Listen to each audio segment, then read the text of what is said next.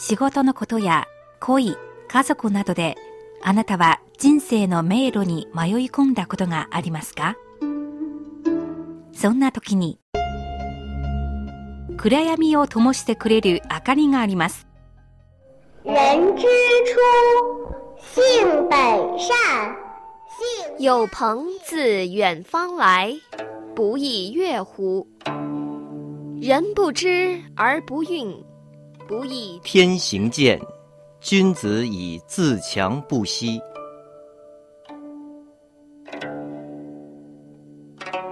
先人の知恵を借りて新鮮なエナジーでリフレッシュしてみませんか？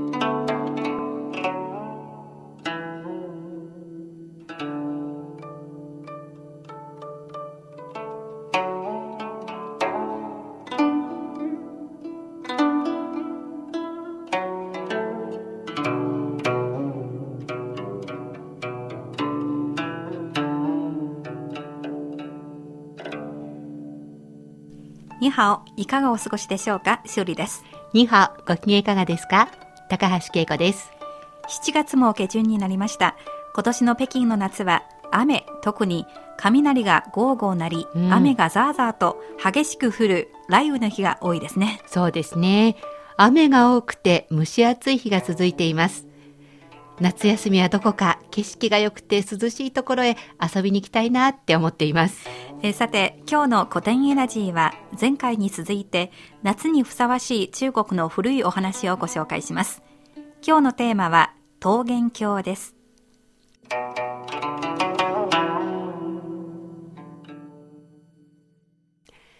桃源郷は今からおよそ1600年くらい前に中国の秦、秦の時代の詩人、東園明が10日元気に描いた理想郷ですね。はい。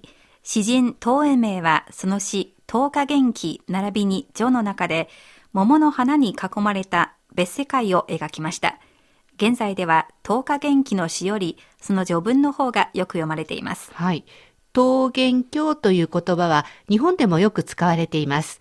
でもその出典が中国の詩だということを知っている人はどのくらいいるでしょうか？どのくらいいるでしょうね。うん中国では東園名の詩が出典だということみんな知ってるんですか？はい。もちろん広く知られていますよ。すごいですね。というのは、はい、確か中学2年生だと思いますが、国語の教科書に載っているからです。なるほど。しかも学校で暗記させられるんです。大変。はい。晋太元中、武陵人捕鱼为业，缘溪行，望路之远近。忽逢桃花林，夹岸数百步，中无杂树，芳草鲜美，落英缤纷。ティンプドン 聞いた時はちょっと意味がわからないんですけど、まあ、音の響きはとってもいいですよね。こんな感じの詩です。ああ、子供の時に覚えた詩とか歌って、なんかいくつになっても口から出てきますね。そうですね。淡々とした記述文ですが、豊かで美しい別天地を描いています。では、ウィキペディアの訳文を引用してその内容をご紹介しましょう。秦、秦の大元年間、武領、現在の湖南省に漁師の男がいた。ある日、山奥へ谷川に沿って船を漕いで遡っていった。どこまで行ったかわからないくらい上流まで来ると、突如両岸に桃の木だけが生え、桃の花が一面に咲き乱れる林が広がっていた。その香り、美しさ、花びらが舞う様子に心が惹かれた。男はその水源を探ろうと、さらに桃の花の中を遡り、ついにその水源に行き当たった。そこは山になっていて、山腹に人が一人通り抜けられるかどうかの小さな穴があった。その穴の奥から光が見えたので、男は穴の中に入っていった。穴を抜けると驚いたことに山の反対側は広い平野になっていたのだ。そこは家も田畑も池も桑畑も皆立派で美しいところだった。行き交う人々は異国人のような装いで皆微笑みを絶やさず働いていた。男を見た村人たちは驚いて話しかけてきた。男が自分は奉領から来た漁師だと言うと、みんなびっくりして家に迎え入れて、大層なご馳走を振る舞ってくれた。村人たちは男にあれこれと外の世界のことを尋ねた。そして村人たちが言うには、彼らは陳、秦の時代の戦乱を避け、家族や村ごと逃げた末、この山奥の誰もいない土地を探し当てた。そしてここを開拓し、決して外に出ず、一切の外界との関わりを断って、当時の風習のまま暮らしているという。彼らは、今は誰が皇帝で何という時代なのですか？と質問してきた。驚いたことに、ここの人たちは、陳、秦が滅んで漢ができたことすら知らなかったのだ。ましてや、その後の三国時代の戦乱や、今の時代が秦、秦だということも知らなかった。男は数日間、村の家々を回り、ごちそうになりながら、外の世界のあれこれを知る限り話した。いよいよ自分の家に帰ることにして別れを告げた。村人たちは、ここのことはあまり外の世界では話さないでほしいと言って男を見送った。穴から出た男は自分の船を見つけ、目印をつけながら川を下って家に戻り、村人を裏切ってこの話を役人に伝えた。役人は捜索隊を出し、目印に沿って川を遡ったが、ついにその村の入り口である水源も桃の林も見つけることはできなかった。その後、多くの文人、学者らが行こうとしたが、誰もたどり着くことはできなかった。今私は初めて桃源郷の話を全部まとめて聞きました。そうですか。はい。あの、秦の皇帝の秦の末期の戦乱から逃れた人々が山に囲まれた綺麗なところで数百年も外の世界と関わりを断って自給自足の生活を送っていたことが描かれているのが桃源郷の話なんですね。はい、そうですね。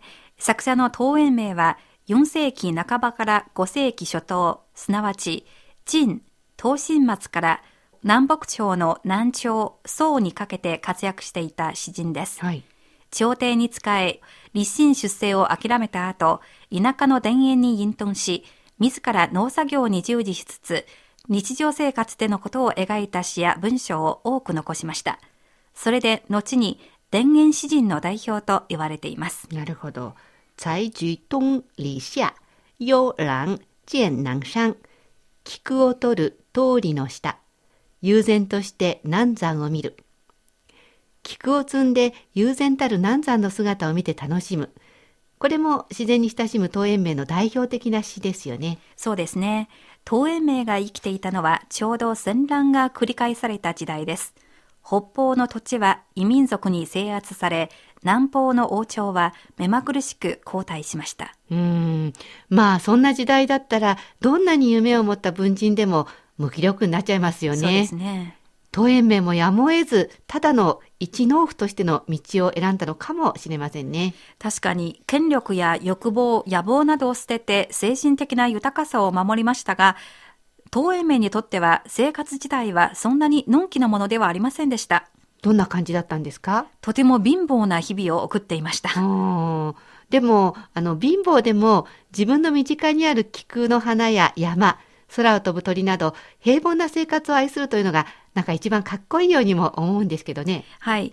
え田園詩人というのは生活に何の不自由もなく、ただロマンチックに自然を読む詩人ではありません。俗世間に馴染めず、理想郷に逃れたいという隠遁思想を持つ人だと思います。うん、こんな風に聞いてくると、作者、桃園名の生い立ちを理解したり、それから時代の背景を考えるというのが、この桃源郷、本当の意味に近づく大きなポイントじゃないかなというふうに気がつきました。はい、真の始皇帝の真の末期に起きた戦乱から逃れた人たちが作ったユートピアですもんね。その通りですね。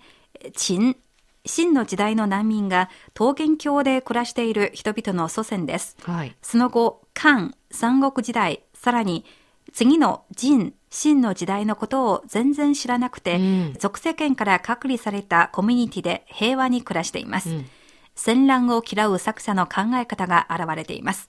これはこの物語の一つの側面なのかもしれませんね。うん、この桃源郷って本当に平和で綺麗なところなんでしょうね。はい。桃の花が咲き乱れる山の奥に綺麗な川が流れています。その川の原理を遡っていくと山に行き当たります。小さな穴を抜けると豊かな別天地が広がっている。だから桃源郷って呼ばれるんですね。はい。その桃も桃源郷のもう一つのポイントです。はい。中国では道教をはじめ昔から桃は不老長寿と魔除けの象徴とされてきました。うん。西遊記ご存知ですね。はい、孫悟そ空のの。西遊記の世界では西王坊は桃の宴を開き仙人たちに食べさせました。普通の人でさえその桃を食べると不老不死の身になります。孫悟空は桃園の管理の仕事をした時にいっぱい桃を盗んで食べちゃいました。で、あんな元気になっちゃったんですね。はい。あの、今でも中国でお年寄りのお誕生日のお祝いに、小桃、桃まんじゅうを食べる習慣もありますよね。そうですね。桃の花を描くことで、俗世間と全く違う宣教のようなところだというイメージのアピールにもなります。うん。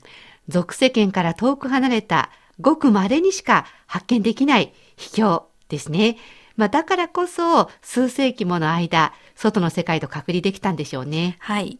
中国の神話や民話の中には、道に迷って仙人や妖精に会う、あるいは別世界に立ち入るという類の話がとても多いです。はい。神秘さが一層増しますうね。ん。その結果、普通はやはり再び訪れることができないという結末になります。私は中2の時、この文章を勉強した頃、村人に熱くもてなされ、ここのことを内緒にしてくださいと頼まれたのに、うん家に戻ると役人に何で話したの？って、うん親切な村人を裏切った漁師の男に強く憤りを感じた覚えがあります。うん。今の周さんの気持ちすごくよくわかります。まあ、約束を破ったんですからね、探しても二度とたどり着くことができないのは当たり前といえば当たり前じゃないでしょうか。そうですね。日本の民話や伝説にも隠れ里などといった言い方があります。一般的にはやはり山奥や洞窟を抜けた先などにあると伝えられています。まあ、この点では中国ととても似てますね。ええ、人々の頭にしか存在しない理想郷ですからね。西欧流に言えばユートピアですが、世界共通なのかもしれません。はい。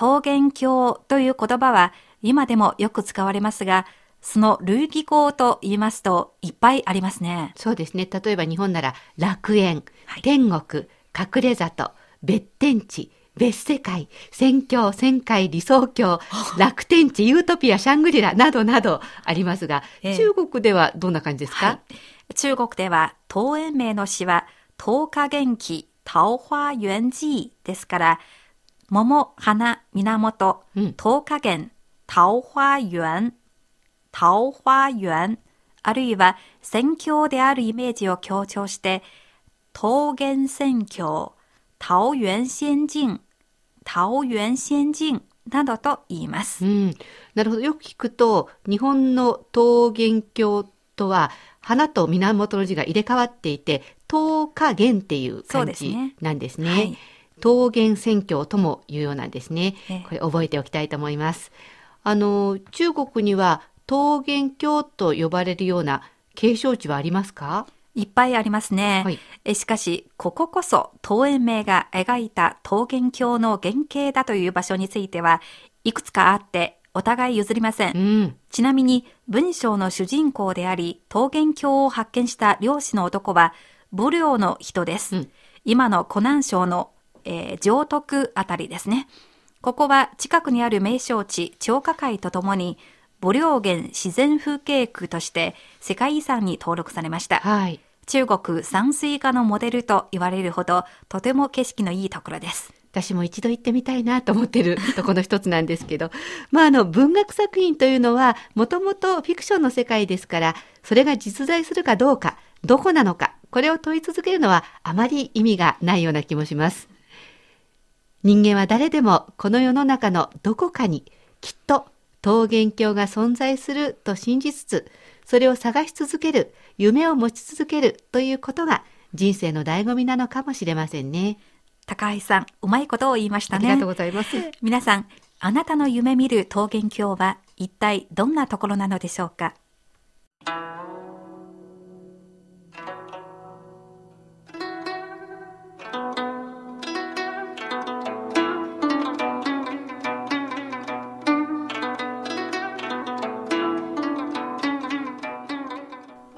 古典エナジー今月は夏特集としてこの時期にふさわしい中国の古いお話をご紹介しました。今日は桃花源桃源郷でした。古典エナジー中国の古いことわざや四字成語熟語を取り上げながら昔と今そして中国と日本の違いなどについてお話ししています。この番組をお聞きになって何かご意見ご感想がありましたらページの書き込み欄にコメントしてくださいね。お待ちしています。それでは次回またお会いしましょう。ごきげんよう。